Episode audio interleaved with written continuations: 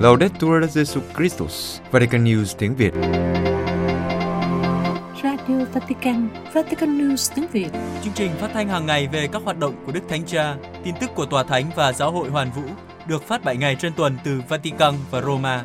Kính mời quý vị nghe chương trình phát thanh hôm nay thứ Sáu ngày mười bảy tháng ba gồm có: trước hết là bản tin, kế đến là mục sinh hoạt giáo hội và cuối cùng là phút cầu nguyện. Bây giờ kính mời quý vị cùng Xuân Khánh và Phượng Hoàng theo dõi tin tức.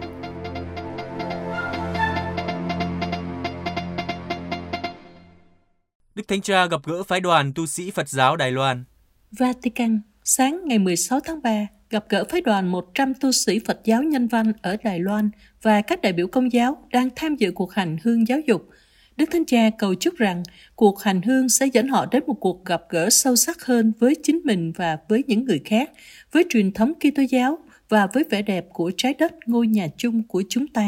Ngỏ lời với phái đoàn, Đức Thánh Cha nói rằng cuộc hành hương giáo dục như họ định nghĩa cho cuộc viếng thăm của họ là một cơ hội đặc biệt để thăng tiến nền văn hóa gặp gỡ. Trong đó chúng ta mạo hiểm mở lòng ra với người khác, hy vọng khám phá nơi họ những người bạn, những người anh chị em, và đồng thời qua điều này, chúng ta cũng tìm hiểu và khám phá thêm về bản thân.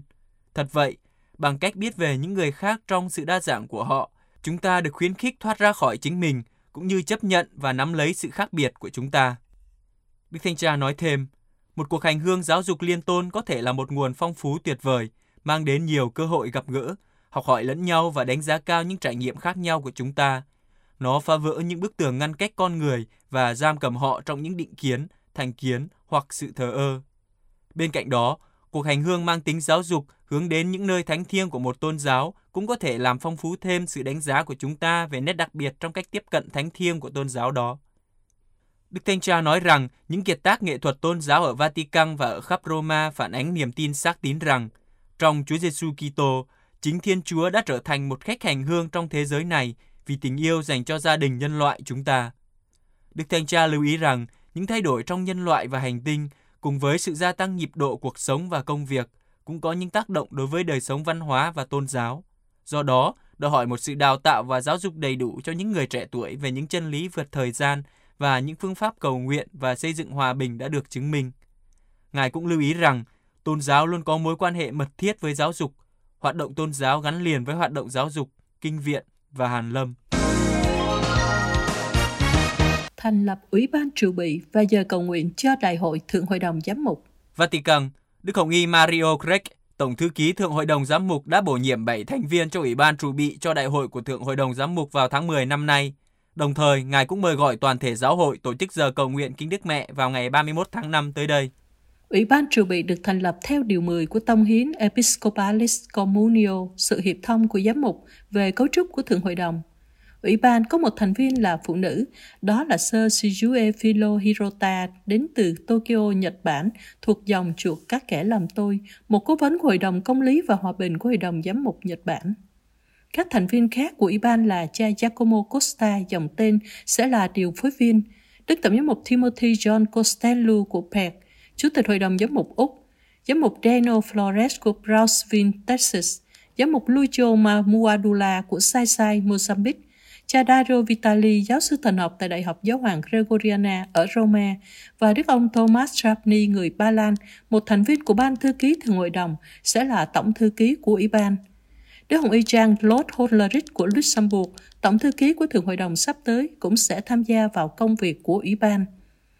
Đức Hồng y Grech đưa ra lời mời cử hành giờ cầu nguyện Kính Đức Mẹ trên toàn thế giới vào thứ Tư ngày ba mươi mốt tháng năm, lễ kính nhớ Đức Mẹ thăm viếng để chuẩn bị cho Thượng Hội đồng Giám mục lần thứ mười sáu. Ngài mời gọi các vị lãnh đạo các giáo hội Đông Phương và các chủ tịch các hội đồng giám mục cử hành một khoảnh khắc cầu nguyện mãnh liệt, giây phút sẽ thể hiện vẻ đẹp của lòng đạo đức bình dân xung quanh các đền thánh Đức Mẹ. Các đền thánh sẽ được lựa chọn bởi các hội đồng giám mục của mỗi quốc gia. Giờ cầu nguyện phải bao gồm sự tham gia của các ơn gọi khác nhau trong giáo hội, giáo dân, linh mục, đời sống thánh hiến. Các cộng đoàn giáo xứ riêng lẻ với sự đồng ý của giám mục giáo phận của họ cũng được mời tổ chức buổi cầu nguyện vào ngày hôm đó để cầu nguyện cho công việc của Thượng Hội đồng. Thông cáo của Ủy ban Thư ký của Thượng Hội đồng giải thích rằng buổi cầu nguyện nhằm giúp dân Chúa nhận thức được tầm quan trọng của tiến trình đang diễn ra và thúc giục các tín hữu đồng hành với Thượng Hội đồng bằng lời cầu nguyện và đặt dưới sự bảo vệ đặc biệt của Đức Mẹ toàn bộ tiến trình hiệp hành trong giáo hội, đặc biệt là công việc của đại hội. Các khóa họp cấp châu lục của Giáo hội châu Mỹ Latin chuẩn bị cho Thượng Hội đồng. Châu Mỹ Latin. Các khóa họp của giáo hội tại bốn khu vực của Mỹ Châu Latin đã kết thúc với lưu ý về những điểm định hình giáo hội của từng khu vực. Đặc biệt, khu vực Mexico và Trung Mỹ đã nhấn mạnh cuộc khủng hoảng tại Nicaragua và lên tiếng ủng hộ Đức Cha Rolando Alvarez, người mới bị chính quyền tuyên án hai mươi sáu năm tù. Không giống như giáo hội tại các châu lục khác, chỉ tổ chức một hội nghị tại mỗi châu lục. Giáo hội châu Mỹ Latin chia tiến trình này thành bốn nhóm. Mexico và vùng Trung Mỹ đã tổ chức cuộc họp đầu tiên vào giữa tháng hai tại El Salvador. Tiếp theo là các quốc gia vùng Caribe nhóm họp tại Cộng hòa Dominica. Các quốc gia từ miền Andes đã nhóm họp tại Ecuador. Và cuối cùng là các quốc gia ở Southern Cone, bao gồm Brazil, Paraguay, Uruguay, Argentina và Chile, đã có cuộc họp cuối cùng được tổ chức tại Brasilia, thủ đô Brazil, và kết thúc vào ngày mười tháng ba. Trong khi mỗi khu vực của châu Mỹ Latin tập trung vào chủ đề chung của giai đoạn lục địa của tiến trình Thượng Hội đồng, tức hãy nới rộng lều của bạn. Họ đã xem xét các vấn đề riêng biệt đang định hình giáo hội ở châu Mỹ Latin và vùng Caribe. Những điều đã được nêu ra trong giai đoạn lắng nghe của tiến trình Thượng Hội đồng. Cuộc khủng hoảng ở Nicaragua là tâm điểm của cuộc họp của Mexico và vùng Trung Mỹ, bắt đầu tại nhà thờ chính tòa San Salvador của El Salvador. Đó là nơi chôn cất Thánh Oscar Romero, tổng giám mục tự đạo của Salvador. Ngài bị giết năm một nghìn chín trăm tám mươi vì chỉ trích chính phủ quân sự của El Salvador. Những điểm tương đồng được nêu lên giữa ngài và cha Rolando Alvarez của Matagalpa, Nicaragua, một người chỉ trích chính phủ Nicaragua và đã bị kết án hai mươi sáu năm tù vào ngày mười tháng hai vừa qua. Trước khóa họp của khu vực Mexico và Trung Mỹ, Đức Tổng giám mục Miguel Carberos của Trujillo, Peru, Chủ tịch Hội đồng giám mục châu Mỹ Latin, đã công bố một bức thư ngỏ ủng hộ Đức cha Alvarez và những người khác bị giam giữ ở Nicaragua. Khóa họp của khu vực Caribe tập trung vào dân số Caribe gốc Phi và vai trò của phụ nữ và người trẻ trong giáo hội, trong khi khu vực Andes gồm Bolivia, Colombia, Ecuador, Peru và Venezuela chú trọng đến người bản địa và môi trường. Hai chủ đề đã được Đức Thánh Cha nhấn mạnh trong suốt giáo triều giáo hoàng của Ngài, đặc biệt là trong các chuyến viếng thăm các quốc gia này. Khóa họp cuối cùng ở Brazil, bao gồm Argentina, Brazil, Chile, Paraguay và Uruguay, đã xem xét các chủ đề về phụ nữ và cách Đức Thánh Cha Francisco đã thay đổi giáo hội. Sir Rosina Thevenet, người Uruguay, dòng con Đức Mẹ phù hộ các giáo hữu cho biết rằng cuộc họp nhấn mạnh sự cần thiết phải lắng nghe lời kêu gọi của Đức Thánh Cha, tức giáo hội không thể đứng yên. Sir nói với hãng tin O S V, chúng tôi đã thảo luận về việc mở rộng lều trại nghĩa là gì. Đó là một sự thay đổi trong não trạng, trong sự đồng trách nhiệm và sự tham gia của dân Chúa. Nó có nghĩa là sự minh bạch trong giáo hội, không chỉ về mặt kinh tế, mà còn về mọi khía cạnh của giáo hội, từ hoạt động hàng ngày trong một giáo xứ cho đến cấp cao nhất.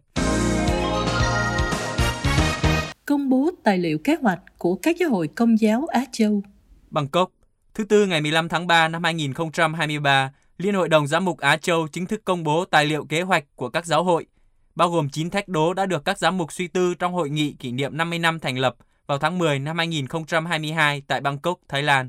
Đức Hồng Y Salvador, Tổng giám mục Giang Gông, Chủ tịch Liên hội đồng giám mục Á Châu, xác định cuộc họp là một bước ngoặt cho hành trình của các giáo hội Á Châu, một cuộc đối thoại trong tình liên đới và đoàn thể tính.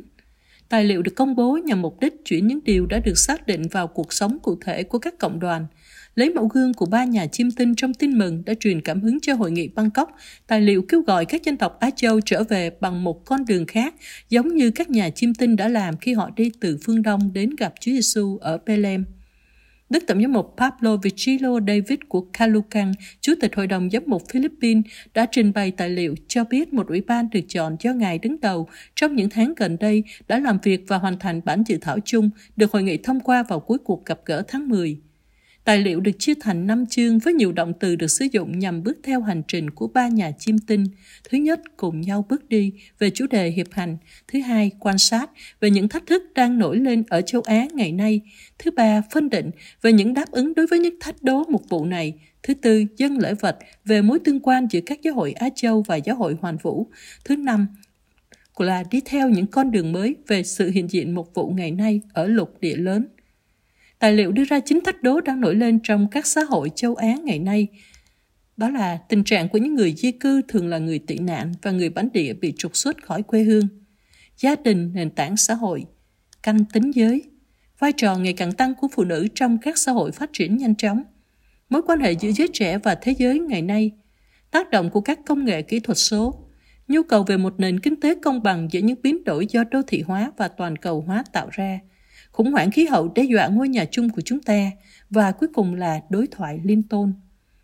Đối với mỗi thách đố, tài liệu kêu gọi các giáo hội Á Châu có những dấn thân hoạt động mục vụ, từ việc quan tâm đến gia đình đến vai trò lãnh đạo của phụ nữ trong các cộng đoàn giáo hội, từ việc sử dụng ý thức hơn các công nghệ kỹ thuật số đến việc thúc đẩy các nhịp cầu đối thoại và hòa giải trong những vết thương đang trải qua rất nhiều khu vực của Á Châu. Các giáo hội địa phương cũng được mời gọi để thích ứng việc đào tạo giáo sĩ với các bối cảnh và nền văn hóa của Á Châu. Đối với những con đường mới để theo, các giáo hội Á Châu đưa ra năm ý tưởng. Thứ nhất, bắt đầu với công cuộc loan báo tin mừng, hy vọng chuyển từ một mô hình dựa trên một mô hình thống trị sang một mô hình thực sự hội nhập văn hóa. Thứ hai, các cộng đoàn giáo hội cơ bản rất đông ở Á Châu được mời gọi mở rộng lều và nhìn ra bên ngoài biên giới để khuyến khích tình huynh đệ giữa những người nam và nữ thuộc mọi tôn giáo. Thứ ba, những cải thiện trong đời sống giáo hội, từ đối thoại đơn giản đến tính hiệp hành thực sự. Thứ tư, trong việc loan báo tin mừng, chuyển từ một lời loan báo trừu tượng sang kể những câu chuyện đức tin được thể hiện trong cuộc sống. Cuối cùng, như một cách tiếp cận chung, tài liệu kêu gọi các Kitô hữu sẵn sàng rời bỏ con đường cũ để đối diện với những ưu tiên mục vụ mới. Điều này có nghĩa là hướng đến những nhà truyền giáo nổi trội như cha Matteo Ricci và Alessandro Valignano, những người vào thế kỷ mười sáu đã chú ý đến lời kêu gọi khơi dậy đức tin trong bối cảnh và văn hóa đặc biệt của châu Á. Đức Hồng Y Ovas Gracias, Tổng giám mục Bombay, Ấn Độ, điều phối công việc của hội nghị ngay từ giai đoạn chuẩn bị cho biết rằng tài liệu là một văn bản mà chúng tôi gửi đến các giáo hội của lục địa này. Trên cơ sở đó, các giáo hội có thể suy nghĩ, cầu nguyện và đưa ra những lựa chọn ưu tiên của mình. Tôi cho rằng, giống như trường hợp của tài liệu Aparecida ở châu Mỹ Latin, tài liệu này sẽ là điểm tham chiếu cho các cộng đoàn của chúng ta trong năm hoặc mười năm tới, thể hiện định hướng của hoạt động trở thành giáo hội vì một Á Châu và vì một thế giới tốt đẹp hơn. Đây là sứ vụ mà Chúa đã trao phó cho chúng ta. Hội đồng các giáo hội Kitô Thế giới tham gia chiến dịch hòa bình ở bán đảo Triều Tiên. Roma, Hội đồng các giáo hội Kitô Thế giới kêu gọi các giáo hội Kitô trên toàn thế giới tham gia vận động cho chiến dịch kêu gọi hòa bình bán đảo Triều Tiên, thúc đẩy quá trình chuyển đổi từ hệ thống đình chiến bất ổn sang một hiệp ước hòa bình cho bán đảo Triều Tiên. Ngày hai mươi bảy tháng bảy tới đây đánh dấu bảy mươi năm Hiệp định đình chiến ở bán đảo Triều Tiên. Thực tế, ở hai miền Triều Tiên chỉ đình chỉ hoạt động thù địch công khai nhưng không chính thức chấm dứt cuộc xung đột kéo dài, khiến cho tình hình căng thẳng gia tăng với các đe dọa hạt nhân ở khu vực châu Á-Thái Bình Dương. Với chiến dịch nhằm thu thập một trăm triệu chữ ký trước ngày hai mươi bảy tháng bảy, Hội đồng các giáo hội Kitô Thế giới kêu gọi các chính phủ liên quan hành động chân thành và có trách nhiệm để chính thức chấm dứt chiến tranh, giải quyết những căng thẳng đang diễn ra bằng đối thoại và hợp tác, thay vì các lệnh trừng phạt và áp lực, đồng thời thoát khỏi vòng luẩn quẩn của cuộc chạy đua vũ trang. Theo hội đồng, nếu không có một kết thúc chính thức cho chiến tranh Triều Tiên, việc phi hạt nhân hóa bán đảo sẽ không đạt được. Bán đảo Triều Tiên dưới hệ thống đình chiến bất ổn đã phải chịu đựng các mối đe dọa chiến tranh hạt nhân và đã thúc đẩy một cuộc chạy đua vũ trang toàn cầu và phổ biến vũ khí hạt nhân. Hội đồng Quốc gia của các giáo hội Kitô Hàn Quốc là một trong số hơn ba trăm bảy mươi tổ chức xã hội dân sự và các nhóm tôn giáo của Hàn Quốc đứng sau sáng kiến này. Ngoài ra còn có hơn bảy mươi tổ chức đối tác quốc tế đang hỗ trợ cho lời kêu gọi. Mục sư Jerry Pillay, Tổng thư ký Hội đồng các giáo hội Kitô Thế giới nói, chúng tôi cam kết tiếp tục nỗ lực xây dựng hòa bình và ủng hộ công lý trên toàn thế giới. Chuyển từ Hiệp định đình chiến sang Hiệp ước hòa bình là một bước quan trọng để đạt được hòa bình lâu dài trên bán đảo Triều Tiên và hơn thế nữa. Nhằm thúc đẩy hoạt động hòa bình này, trong những ngày tới, Hội đồng sẽ cho công bố một loạt các bài tham luận của các lãnh đạo giáo hội và các chuyên gia tham gia vào quá trình xây dựng hòa bình trên bán đảo Triều Tiên, đồng thời quảng bá các nguồn lực có trong ấn phẩm năm hai không hai không, Ánh sáng của hòa bình, các giáo hội liên đới với bán đảo Triều Tiên. Vào ngày hai mươi bảy tháng bảy sẽ có hội nghị kêu gọi hòa bình Triều Tiên đánh dấu kỷ niệm bảy mươi năm Hiệp định đình chiến. Hội đồng mời các giáo hội thành viên tham gia Chúa Nhật cầu nguyện cho việc thống nhất hòa bình của bán đảo Triều Tiên sẽ được tổ chức vào ngày ba mươi tháng bảy. Quý vị vừa theo dõi bản tin ngày mười bảy tháng ba của Vatican News tiếng Việt. Vatican News tiếng Việt. Chuyên mục Sinh hoạt giáo hội. hoạt động ngoại giao của Đức Thánh Cha và Tòa Thánh trong mười năm qua. Nhân kỷ niệm mười năm giáo hoàng của Đức Thánh Cha, một số hồng y, giám mục và cả các nhà báo đã đưa ra những nhận xét về các hoạt động của Đức Thánh Cha trong tư cách là người đứng đầu giáo hội Công giáo. Một trong số đó có những nhận định về đường lối ngoại giao của Đức Thánh Cha.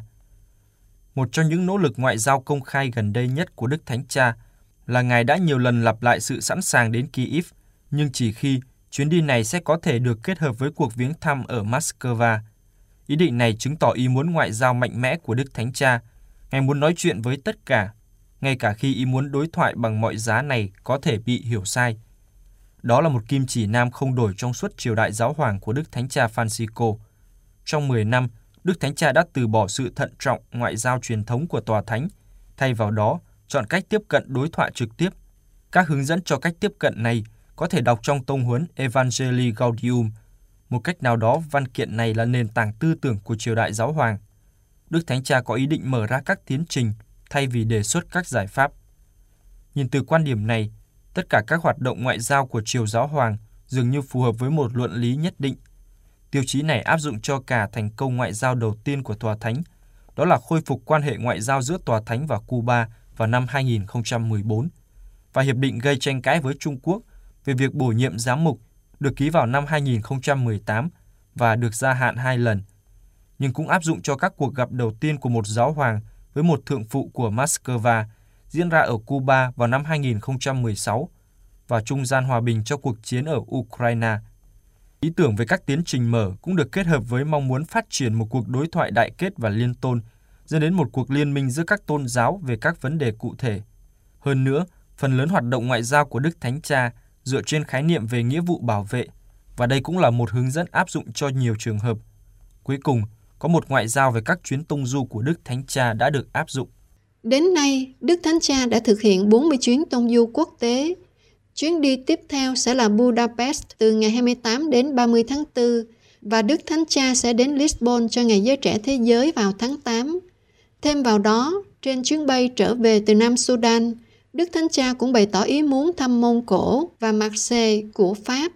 Có thể Đức Thánh Cha đến Marseille để tham gia cuộc họp của các giám mục Địa Trung Hải, và từ đó Ngài sẽ đi đến Mông Cổ, nơi cho tới nay chưa có vị giáo hoàng nào đến viếng thăm. Theo lịch trình này, chuyến thăm sẽ cho thấy hai tiêu chí chính của Đức Thánh Cha trong việc lựa chọn các quốc gia để viếng thăm. Đầu tiên, không đến những quốc gia đã vững mạnh rồi. Ngài sẽ không đến Pháp, nhưng đến Marseille, không qua thủ đô Paris. Điều này nhấn mạnh rằng việc đi qua lãnh thổ Pháp sẽ chỉ dành cho một sự kiện. Điều này cũng xảy ra vào năm hai nghìn không trăm mười bốn, khi Ngài đến Strasbourg để thăm Hội đồng Âu Châu. Tiêu chí thứ hai, ưu tiên cho các quốc gia nhỏ, đi đến nơi cần Chúa. Mông Cổ là một quốc gia chưa từng được Đức Giáo Hoàng viếng thăm và có một đàn chiên Công giáo rất nhỏ. Không phải ngẫu nhiên mà Đức Thánh Cha tấn phong hồng y cho phủ doãn tôn tòa Ulaan Barto, Đức cha Giorgio Marengo. Ngài báo hiệu một sự ưu tiên đối với quốc gia này, trong số những điều khác có biên giới với Trung Quốc. Rồi Đức Thánh Cha luôn muốn các chuyến tông du mang một ý nghĩa đối thoại đặc biệt. Ở châu Âu, sự lựa chọn địa điểm hầu như luôn rơi vào những nơi mà người Công giáo là thiểu số. Bulgaria, Romania và Bắc Macedonia vào năm hai nghìn không trăm mười chín, các nước vùng Baltic vào năm hai nghìn không trăm mười tám, Hy Lạp và Síp vào năm hai nghìn không trăm hai mươi mốt, Thụy Điển vào năm hai nghìn không trăm mười sáu và chuyến thăm Hội đồng các giáo hội Kitô Thế giới năm hai nghìn không trăm mười tám. Đó là các lựa chọn nhằm mở ra các bước tiếp theo, như chuyến đi đến Bulgaria là một cơ hội gặp gỡ với giáo hội chính thống Bulgaria, một giáo hội không tham gia vào Ủy ban Thần học chính thống Công giáo hỗn hợp. Cuba đã trở thành địa điểm diễn ra hai thành công ngoại giao quan trọng trong triều giáo hoàng của Đức Thánh Cha, đó là cuộc gặp gỡ với Đức Thượng phụ Kirin, nhưng cũng là nơi từ đó Ngài đến Hoa Kỳ, để tượng trưng việc mở ra quan hệ ngoại giao giữa hai quốc gia mà Tòa Thánh làm trung gian và tạo thuận lợi. Và Ngài đã làm điều này nhân danh bảy mươi lăm năm quan hệ ngoại giao không gián đoạn với quốc đảo và nhân danh những điều tốt đẹp đã làm trong quá khứ. Trong giáo hội, không có gì xảy ra bất ngờ, tất cả là kết quả của một công việc lâu dài. Do đó, từ những chuyến tông du, người ta hiểu được công việc ngoại giao của Tòa Thánh. con đường đối ngoại cũng đã được áp dụng trong quan hệ khó khăn với Trung Quốc. Đức Thánh Cha muốn có một hiệp định bổ nhiệm giám mục được ký vào năm hai nghìn không trăm mười tám và đã gia hạn hai lần. Cho đến nay, sau hiệp định chỉ có sáu giám mục được bổ nhiệm, trong khi Bắc Kinh dường như muốn đẩy các tôn giáo, và không chỉ công giáo, ngày càng nhiều hơn vào một quá trình được gọi là Trung Quốc hóa. Tuy nhiên, đường lối trước hết phải là có một hiệp định, ngay cả khi không hoàn hảo, để có cơ sở đàm phán.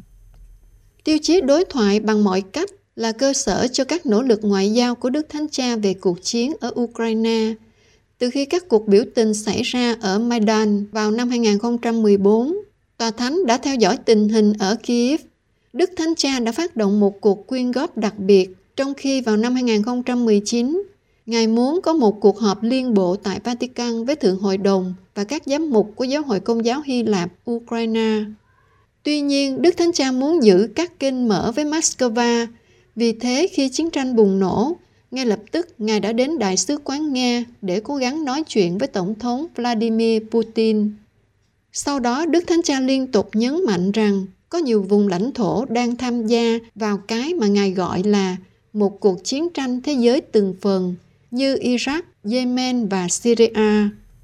Một cách thức ngoại giao khác của Đức Thánh Cha là ngoại giao cầu nguyện. Syria là một ví dụ về ngoại giao cầu nguyện của Ngài, bởi vì chính tình hình ở Syria mà vào tháng chín năm hai nghìn không trăm mười ba, Đức Thánh Cha đã công bố một ngày ăn chay và cầu nguyện cho Syria và Trung Đông, và lần đầu cầu nguyện cho hòa bình ở vườn Vatican vào tháng sáu năm hai nghìn không trăm mười bốn đã được coi như một chìa khóa ngoại giao để cố gắng tạo ra một điểm gặp gỡ. Với tầm nhìn của Đức Thánh Cha, các tôn giáo phải gặp nhau để tạo ra công ích. Đối thoại liên tôn là một phần của ngoại giao. Mối quan hệ được khôi phục với Đại học Al-Azhar ở Cairo, một trong những trung tâm chính của Hồi giáo Sunni, có thể được đọc dưới ánh sáng này. Trong cuộc viếng thăm Ai Cập năm hai nghìn không trăm mười bảy, Đức Thánh Cha đã tham gia Hội nghị Hòa bình Quốc tế, và một lần nữa, Ngài nhắc lại rằng không thể có bạo lực nhân danh Chúa. Từ đây cũng có quyết định đến các tiểu vương quốc Ả Rập Thống Nhất từ ngày ba đến năm tháng hai năm hai nghìn không trăm mười chín, cũng như quyết định đến Maroc vào ngày ba mươi và ba mươi mốt tháng ba năm hai nghìn không trăm mười chín. Sau đó tại Abu Dhabi, Ngài đã ký với Đại Imam Đền thờ Hồi giáo Al-Aqsa tuyên ngôn về tình huynh đệ nhân loại, vốn trở thành kim chỉ nam ngoại giao. Vì tầm quan trọng của văn kiện, Đức Thánh Cha luôn tặng bản sao cho tất cả các nguyên thủ quốc gia đã đến thăm Ngài. Một hướng dẫn ngoại giao, đó là tuyên bố về tình huynh đệ, được thể hiện rõ ràng trong chuyến đi của Đức Thánh Cha đến Iraq từ ngày năm đến tám tháng ba năm hai nghìn không trăm hai mươi mốt, mà đỉnh điểm là cuộc gặp với Đại Ayatollah Sistani và cuộc gặp với các tôn giáo khác tại đồng bằng U. Và một hướng dẫn ngoại giao khác cũng hiện diện trong chuyến đi mới nhất của Đức Thánh Cha đến vùng Vịnh ở Bahrain vào năm hai nghìn không trăm hai mươi hai. Chủ đề tình huynh đệ đã dẫn đến thông điệp Fratelli Tutti được phát triển trong thời đại dịch và hiện là một phần của các công cụ ngoại giao của Tòa Thánh và được trình bày vào ngày mười lăm tháng tư năm hai nghìn không trăm hai mươi mốt tại một sự kiện cấp cao tại Liên Hiệp Quốc. Trong những năm gần đây, mạng lưới ngoại giao của Tòa Thánh đã phát triển. Trong triều giáo hoàng của Đức Thánh Cha, ba quốc gia đã tham gia mạng lưới ngoại giao của Tòa Thánh. Năm hai nghìn không trăm mười sáu, Mauritania đã thiết lập quan hệ ngoại giao đầy đủ. Năm hai nghìn không trăm mười bảy, chính quyền Myanmar đã củng cố mối quan hệ với Tòa Thánh, từ đó mở đường cho chuyến tông du của giáo hoàng tới đất nước này. Và vào tháng hai hai nghìn không trăm hai mươi ba, Tòa Thánh và Oman đã thiết lập quan hệ ngoại giao. Tòa Thánh hiện có quan hệ ngoại giao với một trăm tám mươi tư quốc gia trên thế giới, và Việt Nam, nơi Tòa Thánh hiện có một đại diện không thường trú, hy vọng sẽ sớm được bổ sung vào các quốc gia có quan hệ ngoại giao. Trong mười năm qua, chính sách ngoại giao của Đức Thánh Cha đã tuân theo những hướng dẫn này. Có một số chủ đề lớn được trở lại. Trong nhiều bài phát biểu, Đức Thánh Cha thường cảnh báo chống lại thực dân hóa ý thức hệ và đã bảo vệ các nền văn hóa bản địa, đặc biệt là trong các chuyến tông du đến châu Mỹ Latin và chuyến đi gần đây nhất của Ngài đến Canada. Đường lối của Đức Thánh Cha là ngoại giao thực tế, một nền ngoại giao phát sinh trên hết từ các mối quan hệ cá nhân hơn là từ các cuộc tranh luận lớn. Do đó, hiện nay có hai tốc độ ngoại giao tại Tòa Thánh, một mặt Phủ Quốc vụ Khanh, cơ quan tiếp tục chương trình công du, duy trì các trọng tâm đặc biệt và hoạt động thông qua các kênh ngoại giao truyền thống. Và mặt khác, Đức Thánh Cha làm việc và quyết định một cách tự chủ cũng trên cơ sở đề xuất cá nhân. Thành công của mô hình này trước hết nằm ở khả năng của các bên tham gia và của Đức Thánh Cha.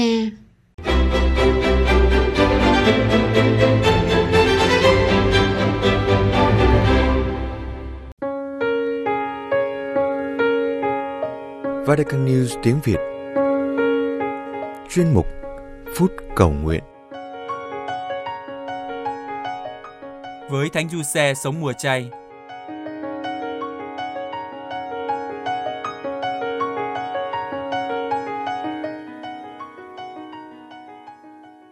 Giáo hội đã đi được nửa chặng đường mùa chay và ngày mười chín tháng ba tới đây, Giáo hội mừng lễ Thánh Giuse. Trong tinh thần này, chúng ta cùng làm mới lại chương trình sống mùa chay mà mỗi người, mỗi cộng đoàn, mỗi giáo xứ đã đưa ra khi bắt đầu mùa chay. Lần này với Thánh Giuse, theo mẫu gương thánh nhân, chúng ta cùng tái khởi động hành trình thiêng liêng với ba thực hành mùa chay: cầu nguyện, chay tịnh và bác ái. Chúa Giêsu dạy cầu nguyện, còn anh, khi cầu nguyện, hãy vào phòng, đóng cửa lại và cầu nguyện cùng Cha của anh, Đấng hiện diện nơi bí ẩn, và Cha của anh, Đấng thấu suốt những gì bí ẩn sẽ trả lại cho anh. Tin mừng Thánh Mác-thêu thuật lại việc Thánh Giuse được Thiên Thần hiện đến báo mộng: đừng ngại đón Đức Maria về, vì người con mẹ đang cưu mang là do quyền năng Thánh Thần. Truyền thống giáo hội luôn cho rằng những vị thánh có đời sống thần bí chiêm niệm là những vị được Chúa mặc khải qua thị kiến. Đó là những vị có đời sống cầu nguyện thân mật với Chúa. Thánh Giuse có một đời sống cầu nguyện sâu sắc. Thánh nhân có thể đối thoại với Chúa, lãnh hội ý Chúa trong sự chiêm ngắm nội tâm sâu lắng của mình. Đặc biệt, nhiều lần tin mừng còn cho thấy Thánh Giuse yêu thích sự thinh lặng. Trong lúc Thiên Thần truyền tin, được giải thích cho biết Đức Maria mang thai là do quyền năng Thánh Thần, Thánh Giuse đã thinh lặng đón nhận Thánh ý Chúa để có được một nội tâm thinh lặng, không bị ảnh hưởng bởi những làn sóng xuôi ngược của cuộc đời. Thánh Giuse phải là con người của sự gặp gỡ Thiên Chúa hết sức thường xuyên, thân mật và trưởng thành. Đó chính là đời sống cầu nguyện của Thánh Giuse. Chúa dạy về chay tịnh, còn ăn, khi ăn chay nên rửa mặt cho sạch, trải đầu cho thơm, để không ai thấy là ăn ăn chay, ngoại trừ Cha của ăn, Đấng hiện diện nơi bí ẩn, và Cha của anh, Đấng thấu suốt những gì bí ẩn sẽ trả lại cho anh. Khi biết Đức Maria đã mang thai, theo luật Do Thái, Thánh Giuse có quyền tố giác, buộc Đức Maria phải chịu tội. Nhưng Thánh Giuse, người công chính đã không làm điều đó, lại chỉ muốn kín đáo ra đi. Đó là một hành động hy sinh âm thầm. Ngài âm thầm định rời Đức Maria, không phản ứng theo lẽ tự nhiên, mắt đền mắt, răng đền răng, làm sai phải lãnh hậu quả. Để có thể hành xử như vậy, Thánh Giuse đã phải tự tôi luyện cho mình một thói quen điềm đạm trước mọi vấn đề cuộc sống. Có thể nói, đó là một hành trình chay tịnh, có thể làm chủ trước những khuynh hướng tự nhiên của con người. Chúa Giêsu dạy thực thi bác ái, còn ăn, khi bố thí, đừng cho tay trái biết việc tay phải làm, để việc ăn bố thí được kín đáo, và Cha của anh, Đấng thấu suốt những gì bí ẩn sẽ trả lại cho anh. Lòng bác ái của Thánh Giuse được thể hiện rõ ràng trong tin mừng khi đón Đức Maria về nhà, chăm sóc người con mẹ đang cưu mang, tìm nơi cho Đức Mẹ sinh hạ Chúa Giêsu, rồi trốn sang Ai Cập, và sau đó là âm thầm với nghề thợ mộc để nuôi sống gia đình.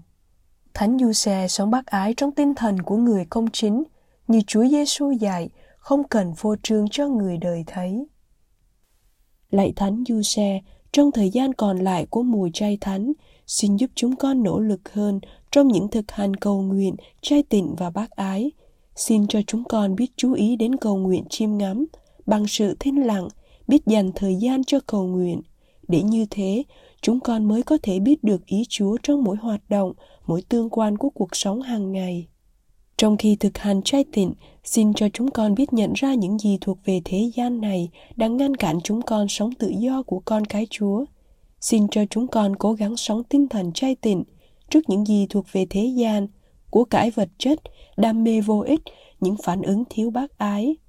Xin cho chúng con khi thực thi bác ái không vì để được biết đến, được công nhận, nhưng chỉ vì ý thức rằng chúng con đã lãnh nhận biết bao hồng ân Chúa, thì tới phần mình, chúng con biết chia sẻ những gì không phải của chúng con, nhưng tất cả là của Chúa, qua tay chúng con, đến với những người đang cần được giúp đỡ. Sau cùng, xin cho chúng con luôn tâm niệm rằng việc cầu nguyện, trai tịnh và bác ái sẽ được Cha trên trời thấu suốt tất cả, sẽ ban lại cho chúng con niềm vui phục sinh, một niềm vui không bao giờ mất. Amen.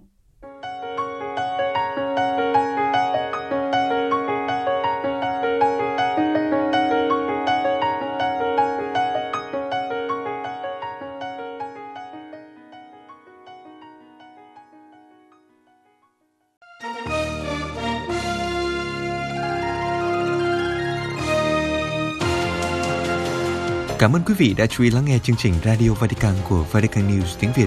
Xin Thiên Chúa chúc lành cho quý vị và toàn gia quyến. Laudetur Jesu Christus, ngợi khen Chúa Giêsu Kitô.